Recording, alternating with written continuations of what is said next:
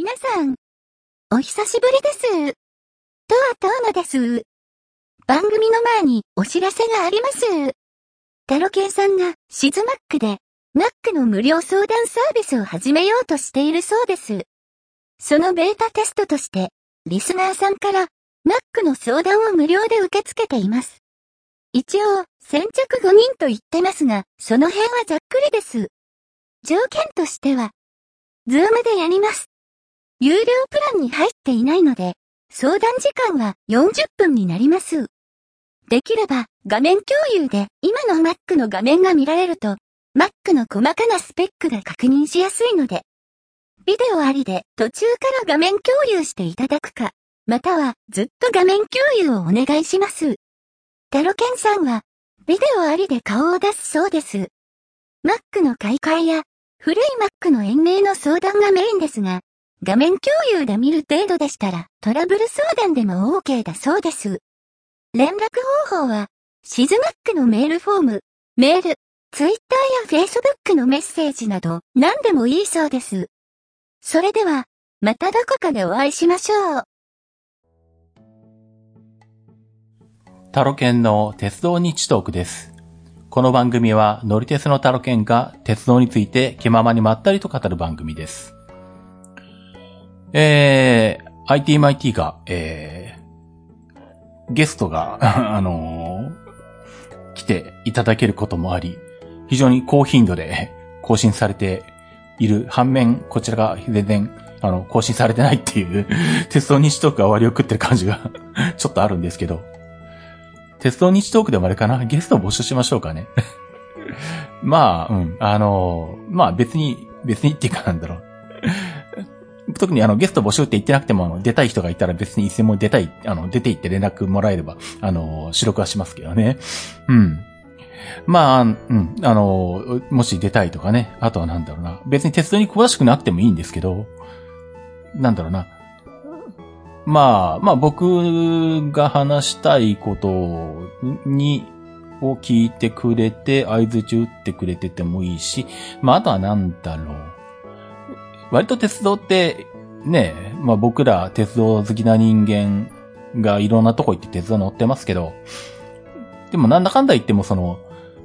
毎日同じところにこう通勤とか通学とかで乗ってる人たちにはかなわないんですよね。うん。なんでまあ、特に鉄道に興味はなくても、あの、昔、まあ今でもいいけど、通勤とかでもいいけど、あの、この区間通勤しててこんなことがあるんですよとかね。昔、こんなところを通学で乗ってたんですけど、こんなでしたっていう。のは割と、あの、楽しいんですよね、僕が聞いてて。で、本当にあの、そういう身近にっていうか、地元、本当に地元で使っている人じゃないとわかんない話とか出てきたりとかしたりすると、なんか、ほーんっていうのがね、あの、好きなんで、まあそんなことを話してもらったりしてもいいんですけど、まあもしくは旅行に行ってきた。あ、あと旅行に行くから相談したいもいいかな。うん、そんなんでもいいですね。うん。そうね、旅行相談とかありですね。うん。もしくはどうやってやったら、あの、安く買えるかとかね。そういうのでもいいんですけど。そうそうもう鉄道だけじゃなくて飛行機とかそういうのも入ってくるけど、まあいいや。うん。まあ IT も IT でも、もうそこら辺になってくるともう IT も IT でも鉄道日特でもなんか、どっちでもいいみたいな感じになってくるんですけど、まあそんなんでもいいので、あの、もし出たいっていう方がいらっしゃいましたら、あの、連絡いただければ。はい。あの、いついつ収録しましょうっていうことでね、やらせていただきますんで、よろしくお願いします。あと、えっと、今、鉄道日トークだけじゃなくて IT も IT とかタロケンドットリンクもそうなんですけど、今ホームページのデザインをちょっといろいろといじってまして、まあ仕事でワードプレスのあのテンプレートっていうかテーマでね、ちょっと試したいものがあったんで、まあせっかく、あの、なんで自分のサイトに入れてみて、ちょっといろんな、どんなことができるのかとかね、あの、触ってみたいなと思って。で、もともと鉄道日トークも IT も IT も本当にあの、取り急ぎでパパッとサイト作ったけど、あの、なんだ、文章説明ここの辺に来てほしいなとか、なんかこのワードプレスのテーマだとなんか変な明朝体になるから、なんかちょっと変えたいなとか、不満はいっぱいあったんで、まあ、せっかくなんでじゃあ、あの、テンプレート入れ替えてしまって、テーマを入れ替えてしまって、まあ、それでいじり直してるとこなんで、えー、まあまあ、ポッドキャストのホームページなんてまあね、普通は用事がないんで滅多に来ないと思うんですけど、あと ITMIT とかだと今だと、えっ、と、各旅行サイト、楽天トラベルとかあの辺のバナーも貼ってあるんで、まあもしよければね、あの、ITMIT のバナーを踏んで予約してもらったりとかしてもらえると嬉しいですね。あと、ソフマップとかも貼ってあったかな。うん。で、あとまあね、あの、タロケンドットリンクの方に行くと、まああの、アマゾンの欲しいものリストとかのリンクが貼ってあるんで、まあもしよければね、その辺、あの、見てもらったりするといいかなっていう。まあもしくはあの、アマゾンへのリンクもあるんで、まあそこを踏んで、アマゾンで買い物していただけると、あの、もうすぐアマゾンのね、セールもありますけど、まあ、ね、アフィリエイト的なものは、あの、入ってくるんで 助かるかなと思いますけどね。うん。まあ、そんな感じで、まあ、ええー、まあ、いろいろと、こまごまとしたことやってるんですけれども、まあ、とりあえずこの番組としては、えっ、ー、と、ツールドクマノから話をしなきゃいけないのか。そうですね。そっからですよね。うん。えっ、ー、と、5月の後半にツールドクマの中継がありまして、2年ぶりの中継になるんですけど、まあ、熊野の方に行ってきまして、まあ、前回も、えっ、ー、と、乗り継ぎプランとかを話したと思うんですけどね。えー、行きは、えー、まずは浜松まで行って、浜松でホテルに泊まると。そう、結局、まあ仕事だったりなんだりとかで時間遅くなって、うちを夜7時ぐらいに出ることになって、で、まあホームライナー、浜松3号がちょうど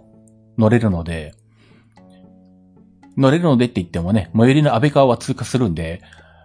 まあ、藤枝まで行くか、静岡まで戻るか。まあ、ホームライナー乗るだけのためにわざわざ静岡に戻るのもなんかバカバカしいなと思ったんで、まあ、藤枝まで普通で行って、で、ホームライナー、浜松3号に乗ったんですけど、で、ホームライナー乗るときは、ね、ホームライナーの整理券がいるんですけど、ホームに、あの、整理券の自動販売機があるのかなと思ったら、探したけどなくて、で、まあ、6分しかなかったんで、あの、わざわざ改札出て、あの、買うとか、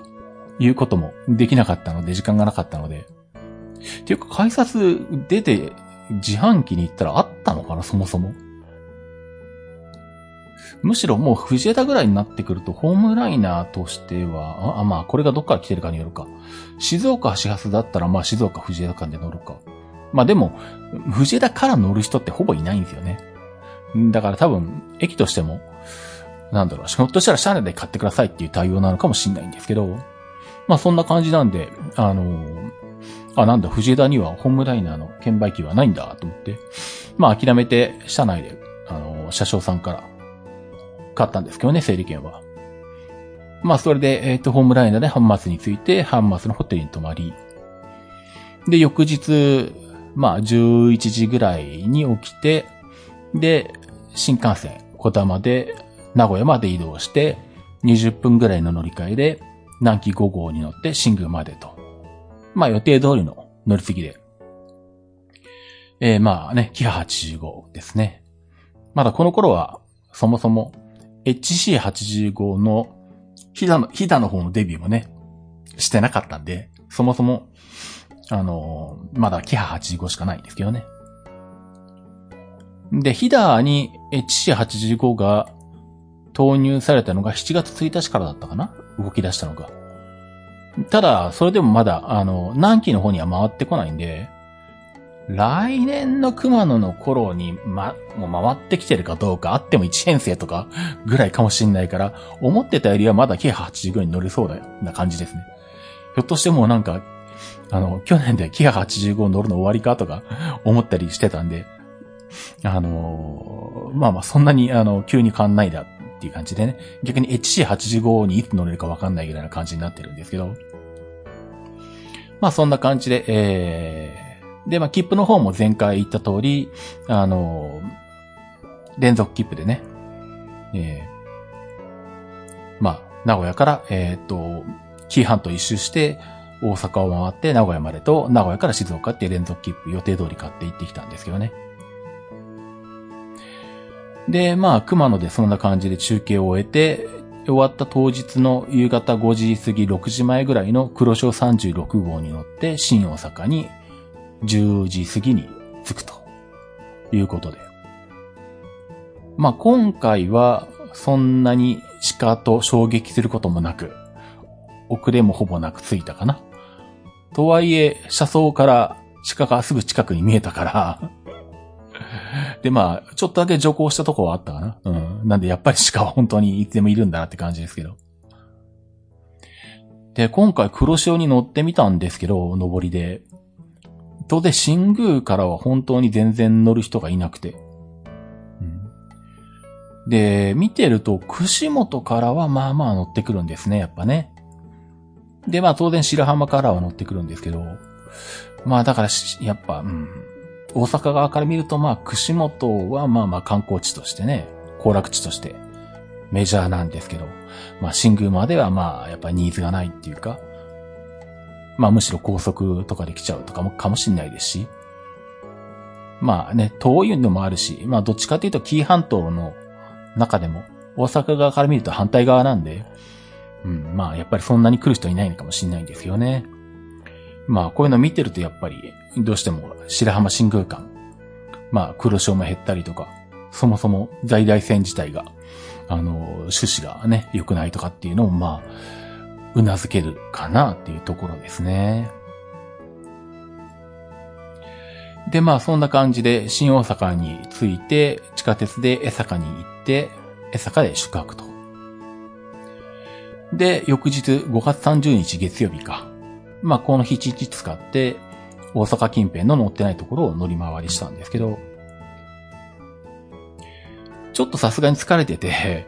本来だったら、あのー、もうちょっと早めに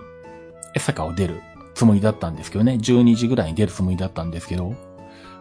まあ、そうすると、11時過ぎぐらいに起きなきゃいけなくて、あとは着替えとか荷物とか溜まってるんで、そういうのをね、あの、持ち歩くと大変なんで、あの、宅急便か何かで送りたいから、そいつを発送しなきゃとか、いろいろ考えると、まあ、割と12時に乗るにしても11時に出て、荷物を発送してご飯食べてっていう風に考えると、うん、ちょっと厳しいかなっていうのがあって。で、まあやっぱどうしてもね、あの、中継で朝早い気象がね、続いたので、ずっと睡眠不足だったので、うん、さすがにちょっともうしんどいから、まあ一部を諦めて、えー、出発を遅らせまして。なんで結局谷町線は諦めたか。うん、で、江坂を1時過ぎに、まあ昼ご飯食べてから乗ったのが1時過ぎで、で、えー、っと、谷町線のところ以外は予定通りだいたい行けたか。うん、ほぼ行きまして、行きましたね。なんで、まあ、まず千里中央に向かって千里中央まで行って、これで、北大阪急行電鉄は確実に環状。まあ一応なんだ、は、あの、前も言ったかもしれないですけど、あの、1971年ぐらい大阪万博って。あの、大阪万博には、あの、連れて行ったから、えー、って言われてるんで、で、新幹線でその時行ってるんで、えー、多分、千里中央まで乗ってるはずなんですけど 物心がついてないから覚えてないっていうやつね。なので、まあ記録、上は載ってないことにしてあったんですけど、まあこれで、あの、堂々と乗りましたよということで、えー、北大阪急行はね、あの、もう乗ったうちにちゃんと入ったっていうね、いうことができまして、ちょっとスッキリしましたけど。で、そこから大阪モノレール乗り換えて、えー、大阪空港、伊丹まで行って、4分で折り返し、えー、それで門増行きに乗って、山田で降りて、阪急に乗って、一駅、えー、北千里まで行くと。これで、阪急の千里線も、えー、環状と。で、えー、っと、これも6分折り返しか。北千里を6分で折り返してきて、えー、山田に戻って、えー、山田で、えー、また、モノレールに乗ると。で、えー、万博記念公園で乗り換えて、サイト西行きのモノレールに乗って、えー、サイト西まで、えー、行って戻ってくるっていう感じで。まあ、この辺は、あのー、山田でも乗り継ぎが10 11分あったり、サイト西の折り返しで10分くらいあったんで、まあまあ、ちょっと、あのー、乗り継ぎによっては余裕があるところもあるんですよね。で、また万博記念公園に戻ってきて、えー、4分乗り換えで、えー、門増行きに乗って、門増まで行って、これで大阪モノレールは全線環状と。まあ、大阪モノレール延伸計画なんかもあるみたいなんで、まあ延伸されたらまた行くでしょうけどね。まあ、あと、ね、そもそも伊丹空港を使う時があれば、当然、ね、モノレールで行くと思うんで、まあ、伊丹空港も30年ぐらい使ってないかな。なので、あのー、関空はね、比較的、まあ、比較的って言っても最近いつなんだって使ったのを思い出せないぐらいですけど まあでも10年以内には使ってるんじゃないか うん、使ってるな。10年以内には使ってるね。なんでまあ、あの、伊丹がね、もうあの、多分使ったのは20代の頃だと思うんでまあちょっと伊丹もね、久々にいろいろ変わってると思うんで行きたいと思うんで、まあ、伊丹空港を使うときはまあね、またのモノレール使うことになると思うんですけどね。うん。まあそんな感じで門真市まで行き、で、まあ、元々の予定ではね、こっから第二地に戻って谷町線に乗るつもりだったんですけど、ちょっとその時間はないので、えー、そこから京阪に乗ってですね、えー、大阪方面に向かうと。で、まあ、ヤフー乗り換え案内が出てきた通りに行ったので、えー、天満橋で降りて、そこから谷町線の、谷町線に乗り換えて、天王寺に行って、えー、天王寺、谷町線の天王寺から7分乗り換えで、えー、近鉄、南大阪線の急行に乗り換えたんですけど、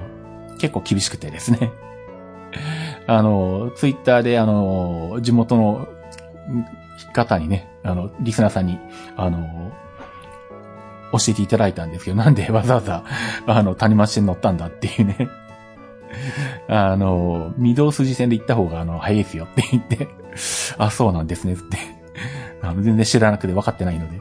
あの、もう、ヤフー乗り換え案内が出たままに乗ってるっていうなんで、あの、わざわざ天の内では遠い乗り換えをしてたっていうことのようで。まあ、次回は、あの、素直に御堂筋線、日本にね、行けば、あの、もうちょっと、安倍の橋と天王寺の乗り換えはね、楽みたいなんですけどね。うん。路線図的に行くと、御堂筋線に行くと、一駅先で、えっ、ー、と、京阪からメトロに乗り換えることになるから、まあ、路線、えんと、乗り換え案内としては、あの、最短経路距離の最短経路で出してるんでしょうけどね、きっとね。うん、歩くことまでは考えられてないっていうね。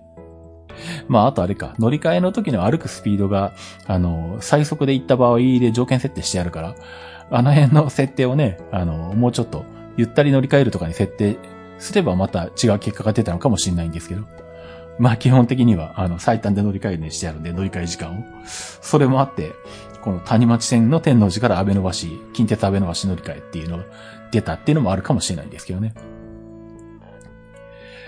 まあそんな感じで、えっ、ー、と、急ぎ足で天王寺で近鉄に乗り換えてですね。まあギリギリなんとか急行に間に合って、急行柏原神宮前駅に乗って、えー、30分弱で尺度に着きました。で、6分乗り換えで五世行きに乗って五世まで行ったんですけど、そうそう、尺度がね、めちゃめちゃトリッキーなホームの使い方をしててですね。二面、ん？二面三線だよな。なんで、柏原神宮方面の、ん？二面四線か。二面四線あんのか。そう、柏原神宮方面の、えっと、対比線と、それからまあ、急行とかが使う側の本線。で、南大阪へ、えっと、安倍橋方面の、えっと、本線と、えっと、対比線みたいなのがあって、その対比線側から、あの、五星線につながってるんですね、線路が。なんで、えっと、で、パッと見たときに、五世線の車両が止まってたんで、ああ、じゃああそこにあるやつが折り返すから、あのホームに行けばいいんだと思って行ったわけですよ。乗り換え案内とかちゃんと聞いてなかったんで 車内放送ね。うん。なんで、あの、まあ、階段上がって、あの、一番端から端？まあ端から端っていうか、まあ隣のホームなんですけど、に渡って行ってみたけど、行ったら列車がいないんですよね。で、奥の方に、今止まってた列車が引き上げた風な列車が止まっているから、あれが来るのかとも思ったんですけど、でも、また来るんだったらそもそも引き上げ線に引き上げる必要ないじゃないですか。普通だったらそこのホームに止まってて、行き先だけ表示変えて、運転手さんが、と、車掌さんが前後入れ替わって折り返すじゃないですか。うん。なんで、あれ？って思って。で、まあ、乗り換えが6分だったから、まあね、そんな余裕はないので、時間的にも。で、なんだ、案内とかもパッと目につくとこなかったんで、まあそうそう、上、あの、階段上がってコンコースっていうかね、あの、通路に行って、そこで、あの、列車が何、何番線から出るかとか見ないといけないんで、まあ、ちょっと、あれって思って分からなかったんで、あの、上に上がって、で、行き先表示とか見たら、五世線発車は、さっきあの、急行降りたホームから乗れるっていう。その隣のホームから出ますって書いてあって、ま、マジかと思って。でも結局なんだろう。ちょうどなんだろうな。うんと、尺度の駅の、その、ホームとホームをつなぐ古線橋から見る、えっと、南大阪、なんだ、な、えっと、尺度のホームから、えっと、安倍の橋方面を眺めると、奥に、えっ、と、引き上げ線があって、そこに五世線の列車が止まってるんですけど、要は、で、その位置から言うと、左後ろの方に線路が伸びてて、左後ろの方に曲がっていくのが五世線なんですね。なんで、左後ろの方から、えっ、ー、と、五世線の2両のやつがやってきて、で、2面4線ある、あと、尺度の駅の左側の安倍の橋行きのホームの方の、えっ、ー、と、まあ、対比線っていうか、うん、一番左側のところに、えー、五世発尺度行きの普通列車が止まって、ここで尺度行きが終点になるんですよ。で、そっから折り返すんじゃなくて、一回ずっと安倍の橋型に行って、で、留置線に一回止まって、で、そっから進行方向を変えて、で、南大阪線の上り線、下り線を全部横切って 柏原神宮方面行きのホームの一番右端のホームに入るっていう。で、出発するときも、その、柏原神宮方面行きのホームから出て、本線の上り線と下り線を横切って、で、五世線に転線して五世線の単線に入っていくっていう。なんでこんなあの、支障が発生する運用してるのかわけわからないんですけど。これちょっとあれだな。今度改めてもう一回あの、これ目的であの動画撮りに行って YouTube にネタとしてあげようかなと思ってるんですけど、なんじゃこのトリッキーなホームの使い方、こんなの見たことないわと思って。普通あの本線の急行とか特急とかあの運行のね、ダイヤの邪魔になるし、普通はそのローカル線の視線とかは、なるべく本線を、あの、またいだりとか、横切ったりとかしないように運用するのが普通なんだけど、なんでわざわざ2回死傷するんだこいつはとか思って。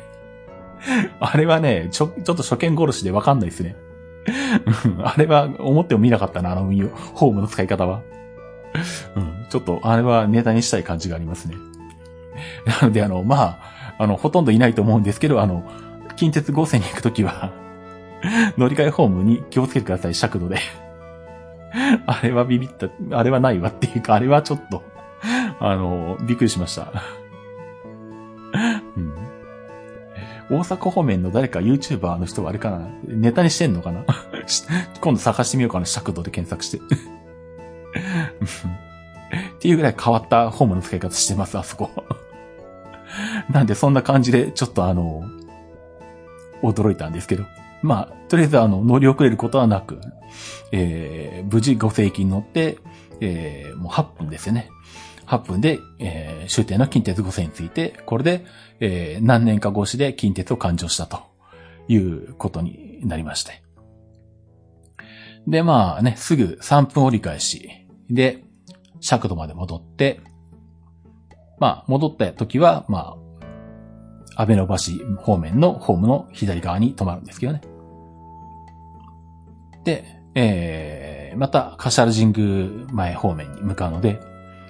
えー、階段上がって、隣のホームに行って、で、えー、急行吉野駅に乗り換え、で、柏原神宮前にもう7分で着くのか、すぐ着くんですね。急行だとね。ここで12分あって、まあ12分あっても柏原神宮前、まあおみお店自体はいっぱいあるんですよね。お土産屋さんとかね。とはいえまあ特にすることはないかみたいな。まあ冷静に考えたら反対ホームに行って、あのね、昔 YouTube 動画に上げたあの、3000機乗、4000機乗の状態を確認してくればよかったなと思ったんですけど、まあもう列車が入ってきてたんで、まあいいかと思って。まあ、あと柏神宮前の構内踏切が、あの、京都方面で言うと一番後ろ方側にあるんですけど、またあの、一番前の方の車両に乗っちゃったので、遠いんでまあいいやと思ったんですけどね。後から考えたらちょっと見てくればよかったなと思ったんですけど。まあ、あの、また尺度に行くんだったらどうせ柏神宮前も行くと思うんで、まあ、まあいいかなということにしておきます。まあそんな感じで京都駅急行に乗り換えまして、えー、1時間ちょっと、1時間3分乗って武田まで。結構、結構時間かかるんですよね。本当は特急に乗りたいとこなんですけど、うまい具合にこの時間帯に特急がないっていうのと、まあ武田がね、そもそも特急じゃ止まらないので、どっちにしてもまあ、どっかで急行とか乗らなきゃいけないので、まあ、いいかと思って、まあ1時間急行を乗り通して、えー、武田まで行きまして。で、えー、ここで2分乗り換えで隣のホームに止まっている、えー、京都地下鉄の国際会館行きに乗り換えて、えー、国際会館に向かって行きました。もうここから日は暮れかけてるんですけど、まあ地下鉄なので、あの、問題なくね。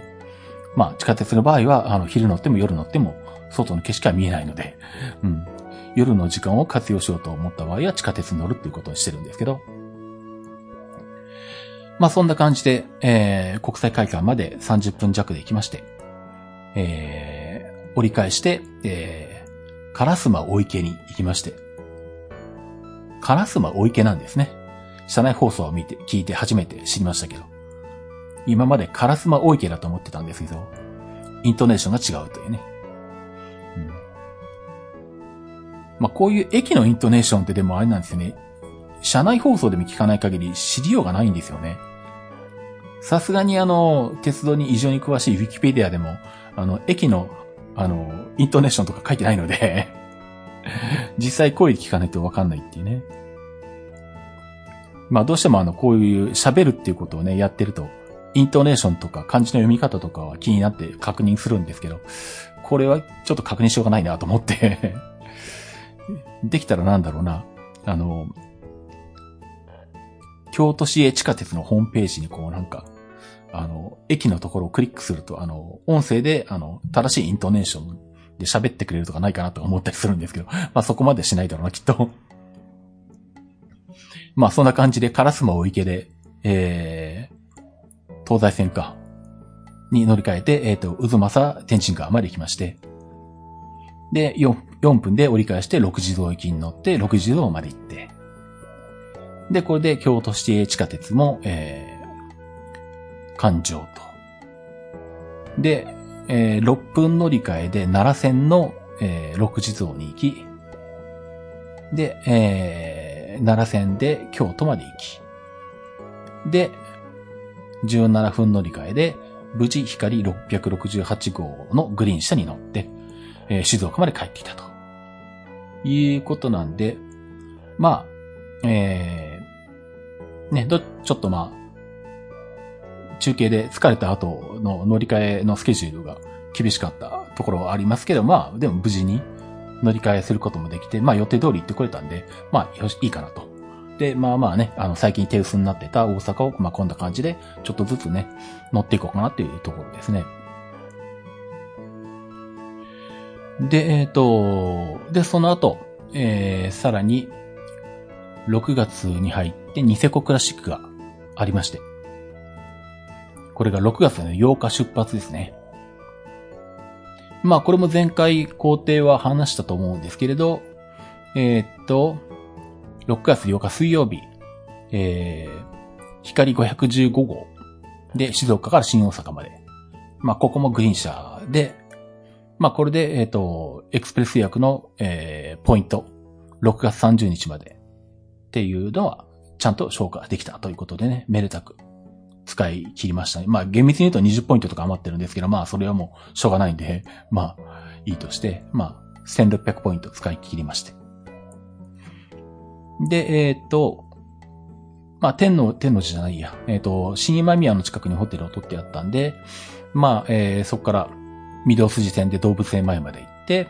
で、えー、ホテルに泊まると。で、えー、っと、あ、そうですね。うんと、ホテルに泊まるのと、あと、うん、ホテルに泊まって、違う、ホテルにチェックインして荷物を置いて、えっ、と、それから、あの、あれです。江口久志レコード店に行きました。うん。まあ、あの、ね、時間的には別に十分余裕があったんで、まあ、ゆっくり見ることができて、まあ、よかったなって感じですけどね。まあ、えっ、ー、と、あんまり荷物を増やしたくないので、本当はね、まあ、もうちょっといろいろ荷物、荷物じゃないお土産というかなんか買いたい、グッズとか買いたいなっていうのがあったんですけど、なんせあの、ね、今回は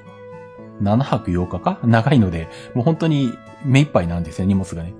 なんで、もうあの、クリアファイルくらいしか、あの、ちょっと買えないなっていうことで、クリアファイルだけ買ってきましたけどね。ひ、あの、ストップひばりくんが書いてあるクリアファイルかかってを買ってきましたけど。まあ、えっ、ー、と、そんな感じで、まあ、ついでにね、アベノハルカスも行き、あと、ね、非常に綺麗で、あの、近代的になったというか、うん、めちゃめちゃ綺麗になった天皇寺を見て、おおって思ってですね。昔の天皇寺と全くイメージが違うと思って。うん、もう、もうすごい都会的になってますね、天皇寺はね。びっくりしましたね。まあそんな感じで、えー、まあその後ホテルに泊まり、まあちなみに泊まったホテル、これは僕の確認、確認ミスだったんですけど、まあ新今宮駅近くで、えー、っと、ちゃんとテレビもあって、トイレもあって、えー、3300円とかだったかな？うん。ただ、えっ、と、入って気がついたのが湯船がなかったっていうね。おここまで確認してなかったと思ったんですけど。まあ基本的にはあの、ビジネスホテルでも湯を張って湯船に入るっていう習慣なので、ちっちゃくてもいいから湯船欲しかったんですけどね。うん。あの、うっかり確認するの忘れてまして、まあ一日くらいだからいいかと思って、しょうがないんでシャワーで済ましたんですけど。あの、提携してる、提携してるっていうか多分系列のホテルが大通りを挟んだ向かい側になって、そっちのなんか大浴場にはタラで入れますとかあったけど、いやいや、そんなことしたらあの、汗だくなるから嫌だとか思ってね。僕はあの、風呂に入った後になるべく外に出たくないので、外に出たくないっていうか、うん、汗が、汗かいちゃうので、すぐに。うん。なんで、まあ、館内の大浴場は行くけど、外は出たくないので、まあ、シャワーで、あの、よしとしたんですけどね。で、翌、えー、6月9日木曜日、えー、っと、えー、っと、ゆっくりめに出まして、いや、この時間通りに出たのかな？うーんと、違うな。うん。ここに書いてある通りに出てないな。そうそう。えっと、そうだ。もともと、と、とりあえずで作った予定では、えっと、JR でえー、行く予定になってるんで、まあ大阪に一回出て、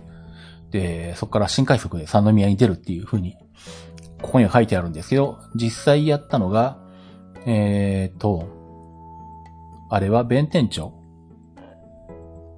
ん？西九条か。西九条から、あの、阪神に乗って、で、えー、行きましたね。あ、そうそう、思い出した。うん、あの、ちょっとここで余裕、時間に余裕があったんで、そうだそうだ。あの、ここで谷町線に乗ってきたんですよね。なんで、えっ、ー、と、昼に、えっ、ー、と、チェックアウトした後に、えー、谷町線に乗ってきて、で、大日から、ん？大日からじゃないな、大日には行ってないな。あの、南側の方の駅か。八尾南か。矢尾南だけ、えー、行ってきた気がするな。記憶曖昧だぞ。確か大日まで行くがなかったような気がするな。うん。確か大日で、えー、あの、矢尾南だけ行ってきて、で、戻ってきて、えー、で、で、確か、新、えー、弁天町から、じゃあ西九条から、えー、阪神に乗って、お待て、ちょっと。記憶が曖昧だ。あれか、ん？まあいいや。すいません。ちょっと記憶曖昧です。矢を南屋でも昼間に行ったから前日に行ってないよな。うん、前日夜行っ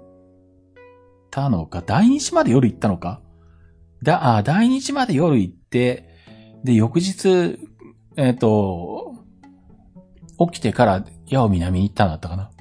うん、すいません。ちょっとここに書いてないんで、曖昧ですけど、なんかそんな気がします。それで確か谷町で乗ってきた気がする。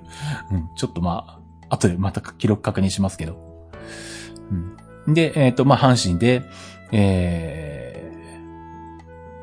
ー、三宮に行ったのか。うん。と思います。確か。うんで、えー、そんな感じで、サンデミアに行き、で、そこから、えっ、ー、と、ポートライナーを全線乗りつつ、神戸空港に向かうと。なんで、あの、途中、まださあの、神戸空港まで開通してない間、あの、中公園からぐるっとこう一周してた、えっ、ー、と、ところの部分、あそこを一周してから、えっ、ー、と、神戸空港に向かいまして。えっ、と、神戸空港がね、結構ね、あの、お客さんいる割には狭いんですよね。うん。まあ、この間 IT も IT でもそんな話してたんですけど、まず空港ターミナルに入って、よく、あの、ね、座って、機内持ち込みと、それから預け入れ荷物の入れ替えをしようと思ったら、座る場所があんまり空いてないみたいなね。一人立ったおかげでやっと座れる場所が見つかったとか。まあコロナ対策で間ね、一席座らないでくださいって扱いしてるから、まあ余計減ってるっていう部分はあるんでしょうけど、うん、結構なんだ。まあ神戸空港自体そんなにね、でかい設計ではないので、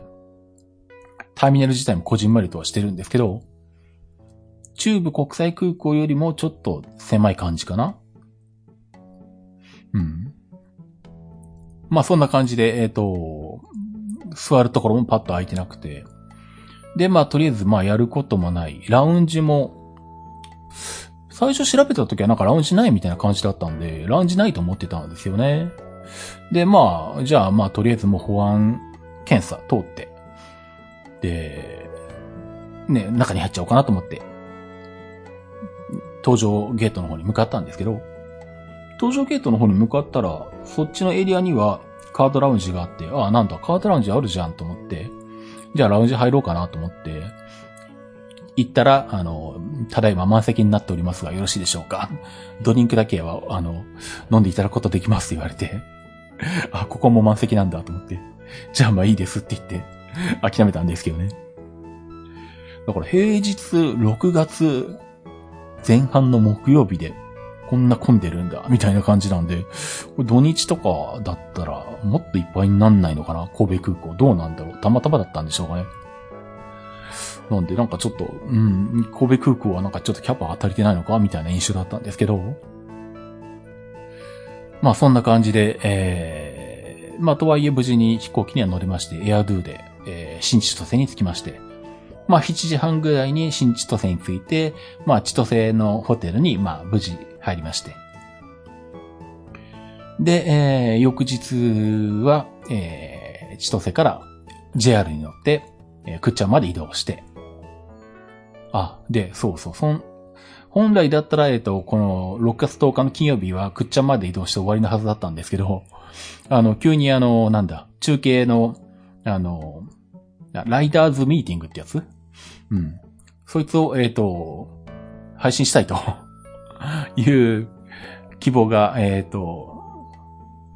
ニセコクラシック側の方からあったようで。まあ、で、BGM まだついてないので、急遽、あの、僕と、あの、ミュール師匠の二人で、あの、YouTube ライブに流すっていうね。うん。なんで、まあ、えー、割とバタバタしながら、やってたんですけど。まあ、そんな感じなんで、本当は千歳を1時台の列車に乗るつもりだったんですけど、まあ、ちょっとだけ早めて、えー、12時半ぐらいのやつに乗って、まあ、くっちゃんに3時過ぎに着き、ホテルに荷物を置いてから、えー、レンタカーを借りて会場に向かうみたいな感じでやってましたね。で、まあ、翌日、その翌日、そうそう、えっ、と、まあ、普通に中継は、あの、無事に終わったんですけど、うん。で、まあ、本当だったら、えっ、と、13日月曜日、うん、に、えー、くっちゃんを昼に出て、で、えー、まあ、おしゃまんべ方面に向かって、そこから小幌に行く予定だったんですよね。うん。ところが、えっ、と、まあ、一つは、えっ、と、ビジが取ったそのくっちゃんのホテルが無人ホテルになってて、あの、チェックアウト延長ができないっていうことが過ぎたら判明し、だからもう10時には出なきゃいけないんですよね。っていうことと、あとは12日、えっ、ー、と、中継があった当日、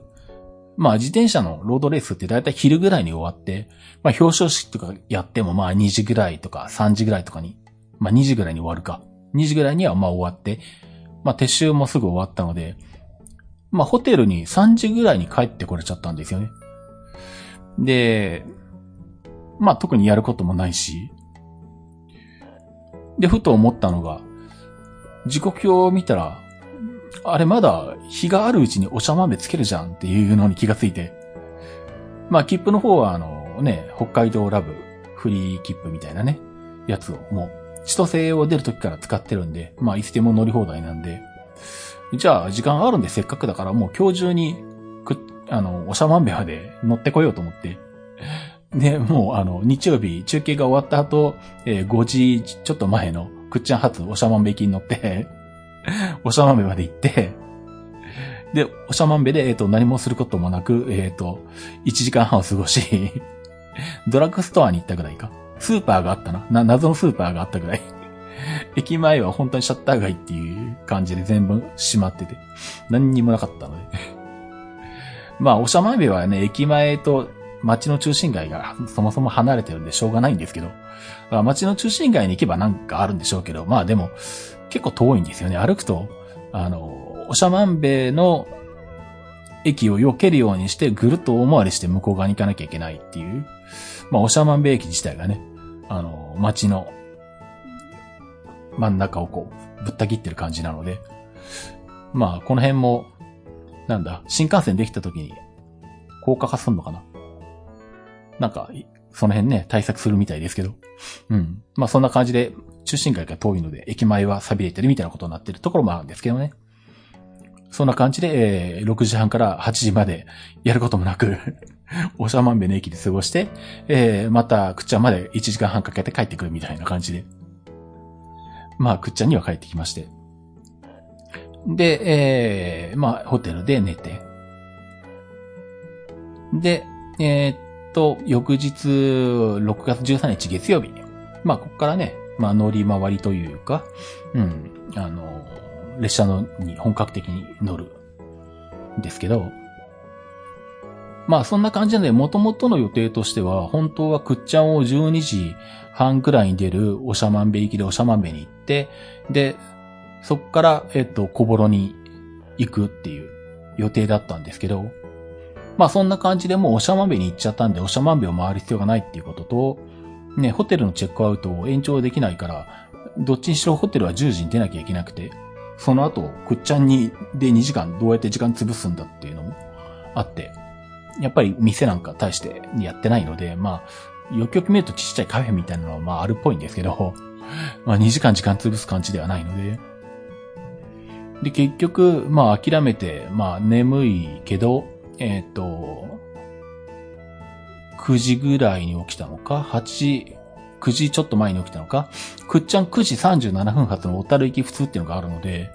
まあ10時チェックアウトで乗るとしたらもうこれぐらいしかないんですよね。なんでまあ、頑張って起きて、で、9時30分、37分発の小樽行き普通に乗って小樽に行ってて、小樽から快速エアポートに乗り換えて千歳に行き、えっ、と、ここで千歳で、あ、そっか、そう。千歳で、えっ、と、まず大きい荷物をも、あの、持っていくのと大変になるんで、で、今晩も千歳に泊まるんで、とりあえず千歳のコインロッカーに荷物入れたのか。うん。で、えーまた列車に乗って、南千歳に行って、で、えっ、と、ここから、えー特急北斗12号。で、東野まで行き、東野で普通に乗り換えて、小幌に15時6分着という行き方で小幌に行きました。東野で30分ちょっとあったけど、まあ駅前ちょっと歩いてみたけれど、コンビニはあったか。まあセブンイレブンぐらいはあったかな。うん。まあ、他には特にないみたいなね。うん、そんな感じですよね。まあ北海道だとね。で、えっ、と、小幌について。まあ、えっ、と、一般的にはね、小幌に来ようと思ったら、だいたいみんなこの列車で来るんですよね。そうすると、40分、50分ぐらい入れて、で、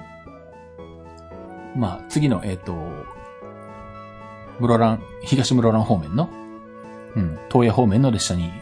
乗って戻っていくと、まあ、4、50分小幌を楽しめて、えー、程よく、あのー切り上げられるみたいな感じなんで。なんで、この時も結構多くてね、僕と一緒に降りたのが4人ぐらいいて、総勢5人なんですけど。で、まあ、僕はまあその辺も多分そうだろうなと思ってて、絶対このパターンでみんな来るよねと思ってたんで、で、僕としてはまあ、4、50分じゃ足りないなっていうのがあって、1時間半、2時間はいたいなと思ってたんで、もう元々ね、えっと、2時間半いる予定を組んでて、えー乗る列車は17時34分発のおしゃまべ行きっていう風にしてて。で、まあ、まあ、運よくね、あのー、4、50分で折り返す列車で、他の人たちがみんな、あの、帰ってくれたので、一人になって、お、よかった、一人になったと思ってね。で、見たらあの、au の回線が結構速くて、速度計測すると、なんか10メガ出たりとか、20メガ一瞬出たりとか、する感じだったんで、ああ、これだったら YouTube ライブできるんじゃね？と思って。ちょうどまあ、ポボ2.0の、あのー特典の、あのーデータ通信容量もあったんで、まあね、突発的に思いつきで、えー YouTube ライブしたのがね、あのまあ見てくださった方もいらっしゃると思うんですけど。まあもし見てなければ、あの、タロケン鉄道チャンネルの、えー方に、あの、YouTube ライブが上がってるんで、1時間15分か20分くらいあったかなうん。あのまあ良ければ、あの、見ていただければね、嬉しいかなと思います。多分、小幌から YouTube ライブをやったのは、初めてじゃないかな、僕が。一応ざっと調べた、検索かけてみた感じでは、小幌についての動画はいっぱい上がってるけど、さすがにライブはないと思うんで、なかったんで、多分初めてじゃないかと思います。なんでまあ、えっ、と、せっかく、えっ、と、秘境駅ナンバーワンの小幌からライブもやったんで、ライブやったんで、ああ、じゃあちょっとあの、近々、あの、2位の大森に行って YouTube ライブできないかなと思ってね、今考えてるんですけど。まあ、電波状態がね、どうかわかんないので、行ってみないとできるかどうかわかんないんですけどね。まあ、時間があればちょっと行ってみたいなと思ってるとこなんですが。あと3位はコアダか、今。コアダは電波なさそうな気がするけどどうなんだろうな。行ってみないとわかんないな。もし、あの、大森とコアだと電波がそれなりにあれば、あの、秘境駅1、2、3位、えー YouTube ライブで制覇っていうのをね、やってみようかなと思ってるんですけど。まあやっても多分そんなに視聴数稼げないんですけどね。ただ単にやってみたいっていうだけなんですけど。えっ、とまあそんな感じで、えっ、と、小幌で YouTube ライブをやりまして。まあ結構列車がね、特急とか貨物とか通過するんで、結構な迫力で。まあその YouTube ライブ見てもらうと、あの本当にわかると思うんですけど、ホーム狭いのに、特急や貨物が高速で通過していくみたいな感じで。しかも両側がトンネルで挟まれてるんで、あの、列車が来る時の風圧がすごくてなんか飛ばされるんじゃないかぐらいな感じになってて、おーとも言いながらね、やってたんですけどね、YouTube ライブ。まあそんな感じで、えー小幌を堪能して。で、おしゃまんべまで普通で行って、で、おしゃまんべで10分、15分ぐらいで特急北東を捕まえて東室蘭に行き、本当はこのまま千歳に帰ればいいんですけど、なんで東室蘭で降りたかっていうと、いい加減あの、腰が痛くてですね、どっか、どっかで揉みほぐしをやりたかったんですね。やってもらいたかったんですよ。で、札幌とかに泊まってれば、札幌市内にいくらでもあるんですけど、今回ずっと泊まってるのが千歳とか、くっちゃんとかなんで、千歳でもやっぱないんですね。あの、パッと行けるところ。まあ、車とかあれば行けるでしょうけど、郊外とかになっちゃうんで、うん。だから結局、まあ、徒歩とか、駅地下とかにはなくて、めぼしいところが。で、でもまあ、どっかで揉みほぐし受けないと腰がきついなと思って、で、考えてたてたのが、おしゃまんべから千歳に戻ってくる時に、途中の、あの、そこそこの、あの、大きい町の駅で降りて、駅の近くで、えっと、1時間もみほぐしをしてもらって、なおかつ最終で千歳に帰ってこれるっていうところはどっかないかって探したら東室蘭があったんですよね なので、えっ、と、北斗17号で東室蘭に7時3分に着いて、ホットペッパービューティーで、えっ、と、駅から5分ぐらいのところにあるもみほぐし屋さんを7時半から予約しといて、最初から。1時間もみほぐしの予約をしといて。で、東室蘭9時8分発の北斗21号が最終なんですけど、まあこれだったら間に合うだろうと。よっぽどのことがない限り。という形で、東室蘭で起きて、降りて、もみほぐしをやってもらって、で、2時間後の北斗にもう一回乗って それで、みんな、千歳に帰ってくると。いうことを実際やって、あの、もみほぐしを受けてきたっていうね。それだけのために東室蘭で降りて、降りるっていうね。そんなことやってましたけど。まあ東室蘭も降りたことなかったんで、まあちょうどよかったんですけどね、そういう意味ではね。とはいえまあ東室蘭もまあ、ね、そんなにはないな。まあ夜、特に駅前とかは、居酒屋はあったけど、ラーメン屋とかは閉まってたし、まあ駅の中の店もね、キオスクも閉まりかけみたいな感じだったんで、うん。まあさすがに、食事とかはできなかったんですけどね。まあでもまあそれでね、揉みほぐし受けられたんで、だいぶ故障や楽になって助かったんですけど。まあそんな感じでまた千歳に戻ってきたと。で、千歳のホテルにまた泊まると。で、えー、次の日が、えー、と、金山と、あとは、あの、イクトラに行く日ですね。えー、と、これも本当は、最初札幌に向かって行って、札幌から、あの、特急で滝川に行って、で、そっから、あの金山をね、目指そうかなと思ってたんですけど、うーん、と思ってふと思ったのが、室蘭本線の、あの、沼の畑岩見沢間乗れないかなっていうのをね、ふと思って、行く前、もうずっと前ですけどね。ずっと前っていうか前日、前々日ぐらいだったかな。で、時刻表で見てみたら、千歳を昼過ぎに出ても、ちょうど、あの、乗れる、乗り継ぎができて、で、あの、岩見沢で、まあ、もともと札幌から乗る予定だったライラックに間に合うんですね。あの、うまいこと5分で。なんで、おこれでいいじゃんと思って。まあね、札幌まで行って追い返しても特に面白くはないですし、まあ、室蘭本線の、あの、あそこの市政の部分は、まあ一回は乗ったことあるんですけど、とはいえまあね、あそこも本当にいつ発信になって虫じゃないですし、まあ、ね、せっかくだったらそっち乗った方が面白いので、まあそんな感じで、えっ、ー、と、急遽予定を変えて、12時46分に苫小牧駅の普通に乗って沼の畑に行き、沼の畑で30分待ちで、えっ、ー、と、岩見沢駅に乗ると。まあこれも苫小牧まで行って苫小牧から戻ってきても列車は一緒なんですけど、まあ沼の畑は降りれたことないので、てかまあ普通降りないですよね。降りる理由ないしなっていうね。まあ降りたけど、やっぱ何もなかったんですけど、やっぱ何もないんだねって思って、駅のベンチに座ってるだけみたいなことになるんですけどね。まあ、そんな感じで沼の畑で30分時間を過ごし、岩見沢駅普通に乗って、えー、室蘭本線支線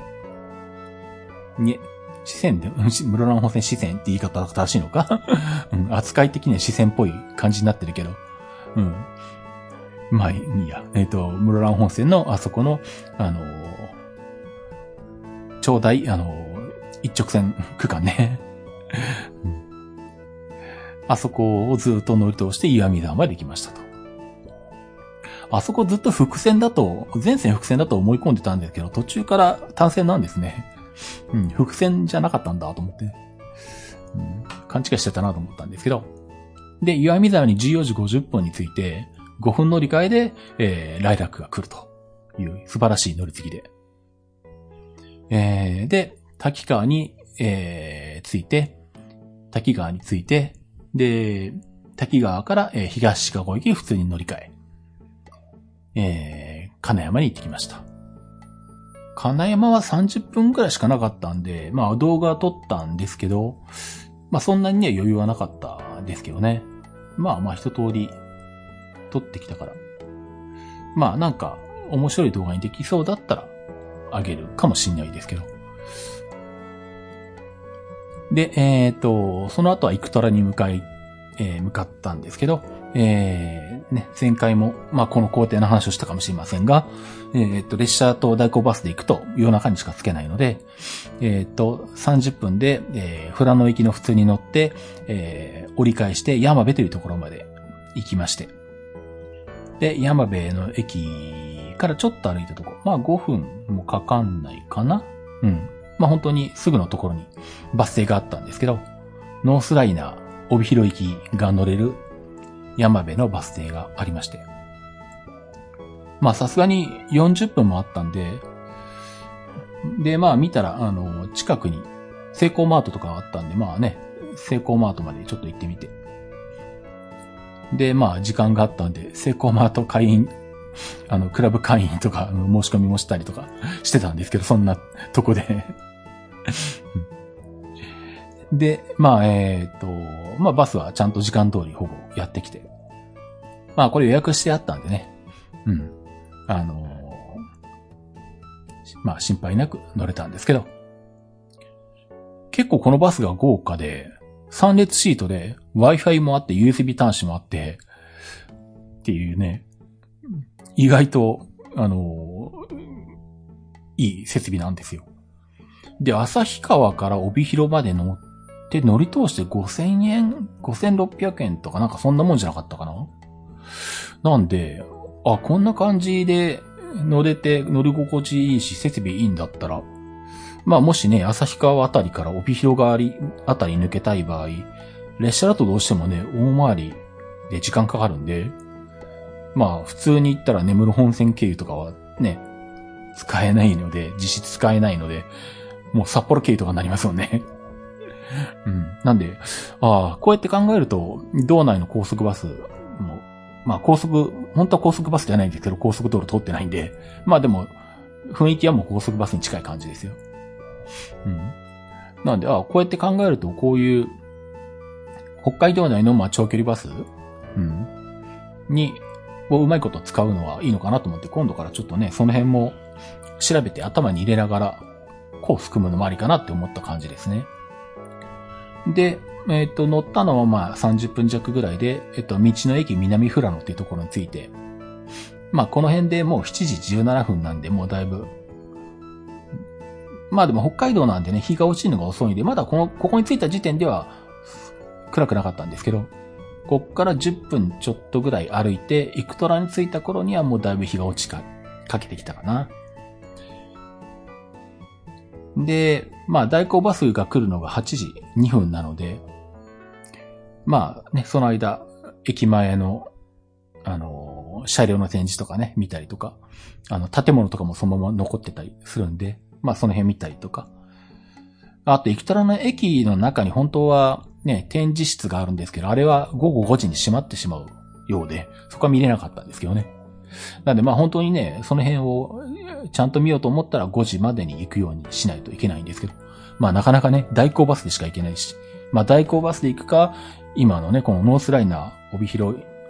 旭川間を走ってるノースライナーに乗って、右の、道の駅南フロアの、に、で降りて歩いていくか、車で行くかぐらいしかないですからね。うん。なんでまあなかなかね、あの、いい時間帯に行くのは難しいんですけど、まあもし行きたいっていうね、方がいらっしゃったら、まあ5時までつけると、まあ展示室も見えるんで、まあ、それに間に合う形で予定組んでもらえればいいんじゃないかなと思いますけどね。まあそんな感じで、えっ、ー、と、イクトラに代行バスがやってきて、まあね、その後代行バスが新徳駅で、新徳で特急大空に乗り継ぐのが8分差しかないんで、ちょっと、まあ大丈夫だろうなと思いつつも、まあ、あの、なんかあったら、ちょっと心配だなとか思ってたんですけど、もう全然余裕で、あの、新徳には予定よりも早く着いてですね。で、さらに、あの、じゃあもう余裕であとは大空に乗ればいいやと思って、あの、待っていたら、あの、特急大空2号が鹿と衝撃しまして12分遅れますみたいな 放送が、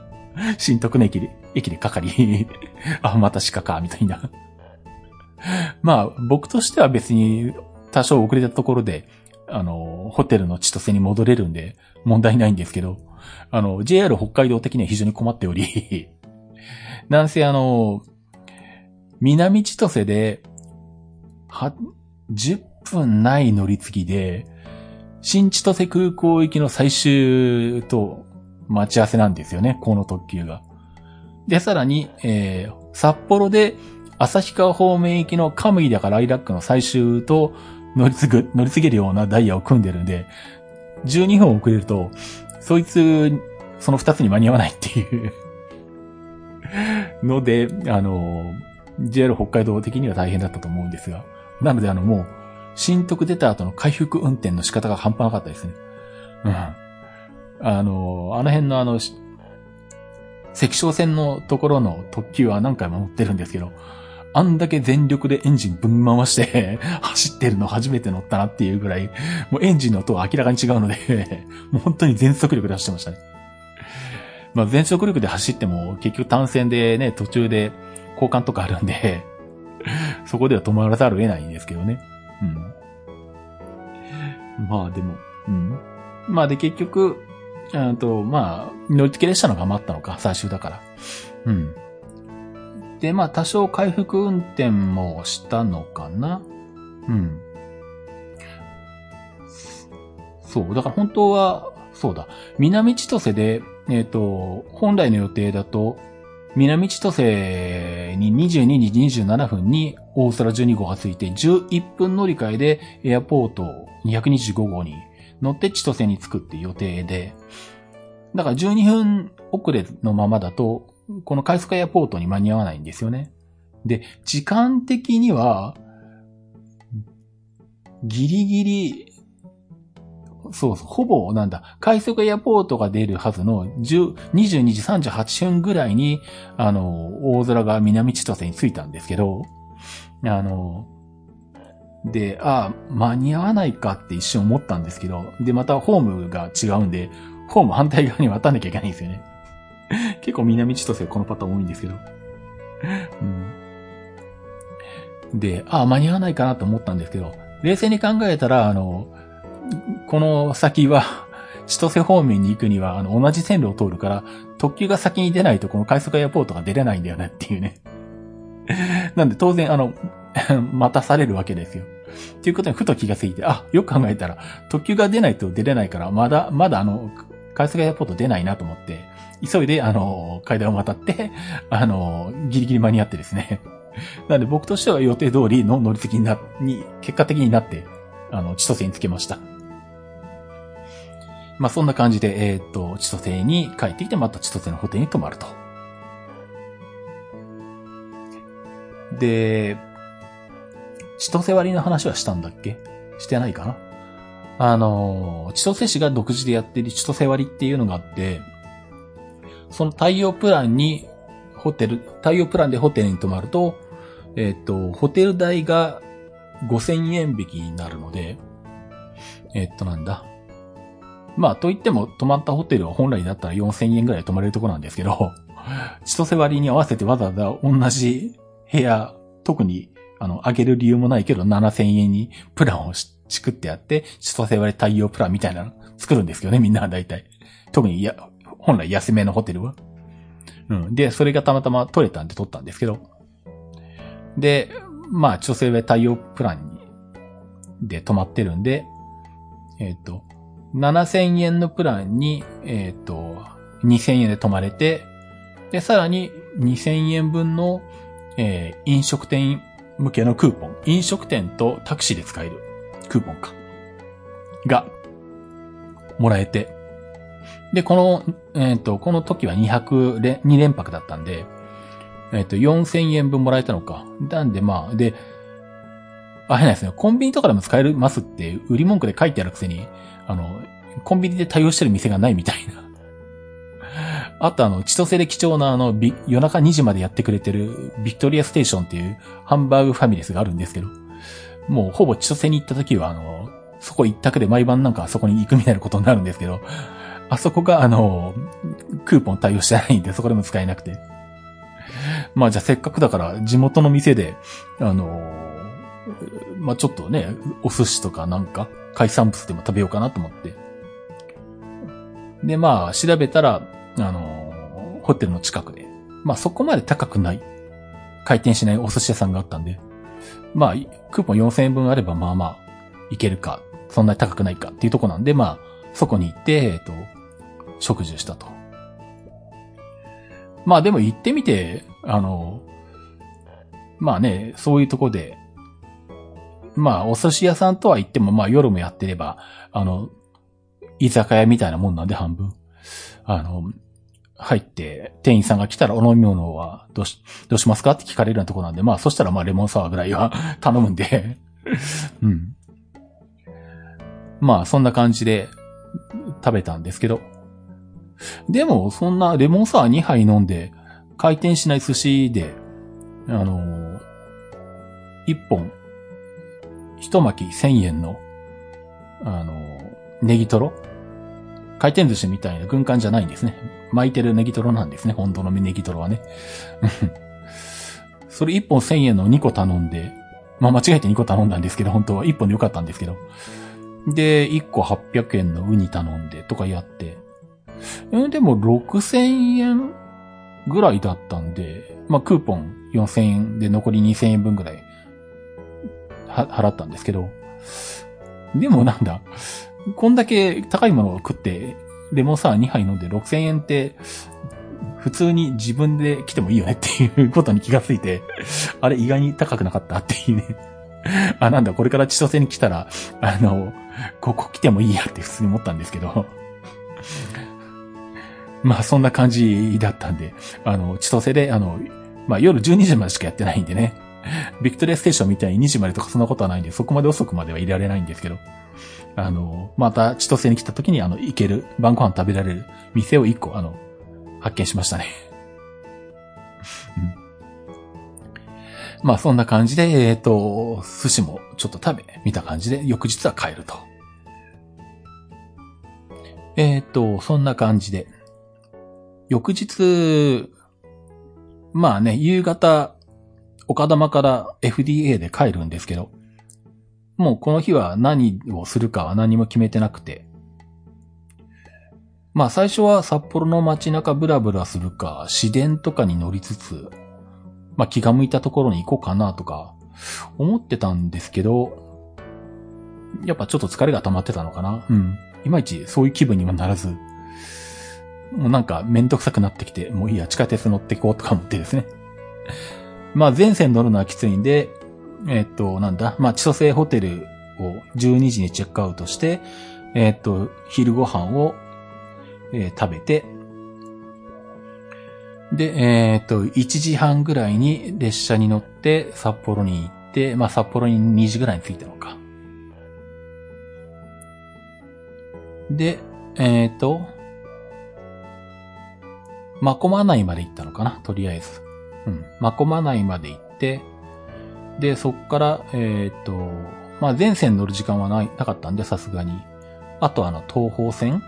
だっけ？うん。まあ、あれのね、えっ、と、終点の福住っていうところ、うん、まで、えー、行って、まあ見たら地下鉄で一回すすきの頭にまで戻って福住まで行っても、一緒なんですけど、まあそれもなんか面白くないなと思って、見たらなんか、まこまないから福住まで、あの直接行けるバスがあったんで、じゃあこれでいいやと思って バスで福住まで行って、で、福住から、えっ、ー、と、境町まで行き、で、まあ、境町から、えっ、ー、と、バスに乗って岡玉空港と。いうことで、で、まあ、1時間弱前かな。飛行機の出る1時間弱前に岡玉空港に着いて、えー、帰ってきたというような感じですね。境町、地下鉄の境町からバスで岡玉空港まで4分なんですよね。これもうちょっと頑張って地下鉄伸ばせって思うんですけど。しかも相変わらずバスターミナルが分かりにくくて、前回もすげえ迷って焦ったんですけど、今回2回目なのに、あの、地上に出ても、あの、バスターミナルの位置が本当にこの、歩道から見て物陰に隠れてて、しかも全然別の違う建物の、本当にもう後ろ側に隠れる感じなんで、パッと見バスターミナルがあるように見えない位置にあるんですよね。なので、あれ確かここにあったはずなのにないぞって思って。まあでもちょっと行ってみようと思って歩いて行ったら、その建物の本当に裏側を見、を見さえすれば、あ、バスターミナルがあるってわかるけど、そこまで行かないとわかんないっていうね。看板とか出てるんだけど、もうちょっと、あの、歩道にここバスターミナルぐらい、あの、書いてほしいなって思うんですけど。うん、あの、初見殺しってよくあるけど、2回目でもわかんないっていうね。2件殺しっていうのは、ちょっと勘弁してほしいなと思うんですけどね。うん、あの、説にあの、地下鉄が岡玉空港まで伸びることを祈りますね。あと、えっ、ー、と、札幌からあの、新千歳空港まで新幹線を作ってほしいなって個人的には思いますけど。まあそんな感じで、えっ、ー、と、無事に岡玉空港に着いて、で、まあ岡玉空港は、えー、ボーディングブリッジがないので、えー、空港内をね、えー、歩いて、えー、タラップを使って、えー、飛行機に乗るということで、FTA に乗って、えー、それで、まあ、時間、予定通りですね、静岡空港に着いて帰ってきまして。そう、静岡空港からについて、で、時刻表とかで調べると、時刻表とかホームページで調べると、まあ、静、岡駅にまで行っちゃうと高いし大回りになるんで、まあ、JR のどっかの駅に行きたいんですよね。だからまあ、島田とか藤枝とか、行きのバスはあるんですけど、で、調べたら、一番早いのが、50分待ちで、藤枝行きのバスっていうのがあったんで、まあこれかなと思って、まあ50分待つのは長いけど、まあしょうがないかと思って、そのに乗るつもりでいたんですけど、そしたら、空港に着いたら、あの、金谷行きのバスっていうのがあって、金谷駅、新金谷駅か。金谷に泊まって新金谷に、新金谷終点で、まあ夜の便だから新金谷終点だけど、昼間は新金谷からさらに島田まで行き、島田からあの、蓬莱橋っていう、島田にあるあの、有名な木の橋まで、どうもそのバス走ってるらしいんですけどね。まあコミュニティバスっぽいやつで走ってるんですけど、うん。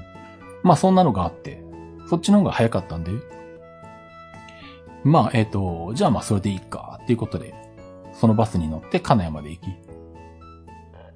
で、えー、金谷から JR に乗って、えー、安倍川まで帰ってくるという形になりました。金谷から JR に乗るのっていつ以来なんだみたいなね。昔大井川鉄道に乗りに来た時以来ぐらいな感じじゃねみたいな。10年以上の乗ってないかも、この駅からは、とか思ったりしたんですけど。うん。まあまあね。まあそれでも。あの、思ってたよりはちょっと早く着いたのかな。うん。なんでまあまあ、とりあえず良かったですね。まあそんな感じで、えっ、ー、と、ツールドクマノとニセコクラシック二つ行ってきました。で、あと、今後の予定としては、とりあえず、えー、来週、えー、沼津というか三島というか、あの辺に一泊します。えー、詳しく知りたい方は、えー、タロケン気ままトークを聞いてください。あそこで喋ってます。なんでそっちで喋ってるんだっていうのはあるけど。まあでも、あそこで喋ったことは、まあね、基本的に他の番組では 喋らないっていう方針なので、お金ね、払って聞いてもらってますからね。うんなんで、あの、聞きたい方は、あの、アップルだったら、あの、お試しで、2週間かな？お試しできるんでそれで聞いてもらってもいいですし、あの、パトレオンとかで、あの、1ヶ月だけ、あの、1ドルかな？で聞いてもらってもいいですけど、今1ドル高くなってますけど、うん。まあ、あの、一泊、して、まあ、あの辺のどっか、あんまりあの、細かく考えてないんですけど、うん。とりあえず、あの、ホテルは予約したっていうところですね。うん。そんなに鉄道要素もないと思うんで、うん。特に鉄道的な部分をわざわざ何っていうことは、まあ、多分何もしないんじゃないかな。ひょっとしたらまあ、箱根登山鉄道ちょっと乗るとかあるかもしんないけど、まあ、あとは、帰り新幹線乗ってくるとか、まあ、ホームライナー乗るとか、まあ、その程度ぐらいしかないと思うんですけどね。うん。まあ、そんな感じなんで、直近である予定はそれぐらい。まあ、あとは、えー、っと、コミケが、えー、っと、抽選は始まったのか？見てないな、そういえばホームページとか 見ないといけないですね。えー、コミケに当選したら、えっ、と、コミケに行くので、えー、コミケ C100 ですね。8月12、13、14 13、14か ?3 日間あるんだっけ？とりあえずホテルは取ってあるんですけどね。うん。まあでも抽選なんで当たらなかったらダメですけど。当たったら、まあ当たった日は行こうかなと思ってます。で、その翌週がツールド、あ、違う違う違う。えっ、ー、と、し、えー、島の鈴鹿。ただちょっと今東京の感染者数が増えてきてるんで、まあ、コミケも含めてそうだよね。やら、うん、わかんないね。コミケ中止とかあり得るのか？今、この段階で。まあわかんないですけど。島の鈴鹿もまあちょっと今回あの結構通常以上にあの中継する量が、量というか時間というかな。それが長いんで、2泊3日で行く予定なんですけど、まあ、ちょっとその辺もひょっとして、感染者数の数字の上がり方によっては、規模を縮小しての中継とかになるかもしれないんで、まあさすがに何もなしはないだろうな。逆に、うん。人が来れないなら来れないんで、逆にネット中継をより一層やりたいというのが、運営側にはあると思うんで、まあ中継なしはないと思うんですけど、まあ、えっ、ー、と、今は20日、21日の2日間をフルで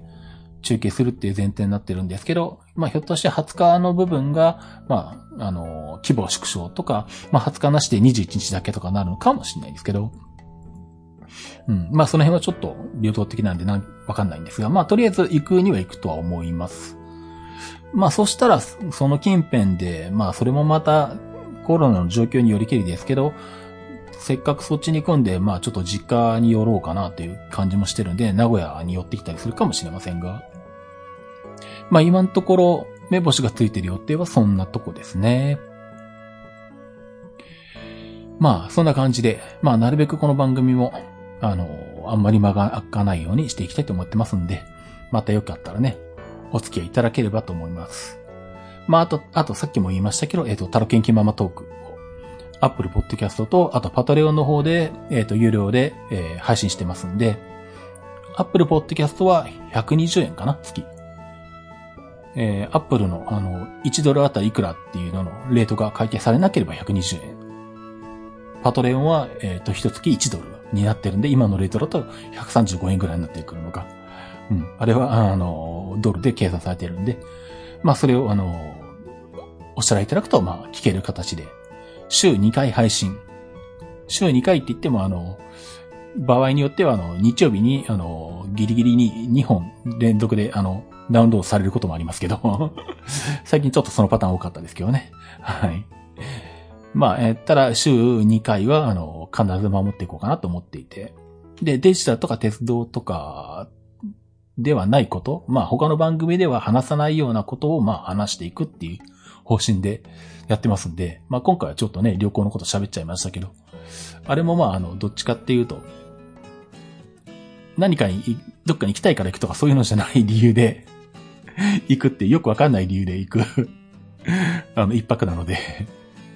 そっちの方で喋ったんですけどね。うん。あの、まあ、そんな感じなんでよかったら、あの、登録して聞いていただければと思いますね。ということでお届けしました鉄道認知トークでした。それではまた。